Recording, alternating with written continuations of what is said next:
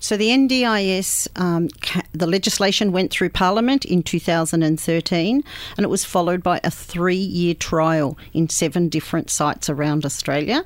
But from the 1st of July 2016, we're fully rolling it out over a three year period.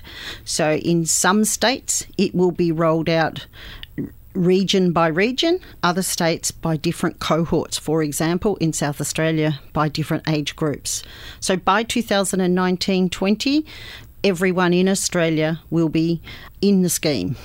So, as part of the agreements between governments, the bilaterals, until such time as the area you live in rolls into the scheme, the term we use comes onto the scheme, services um, that you have received in the past will continue to be in place for you. So things shouldn't change uh, at all for you. You should continue to receive the services you have been receiving until such time as your area comes in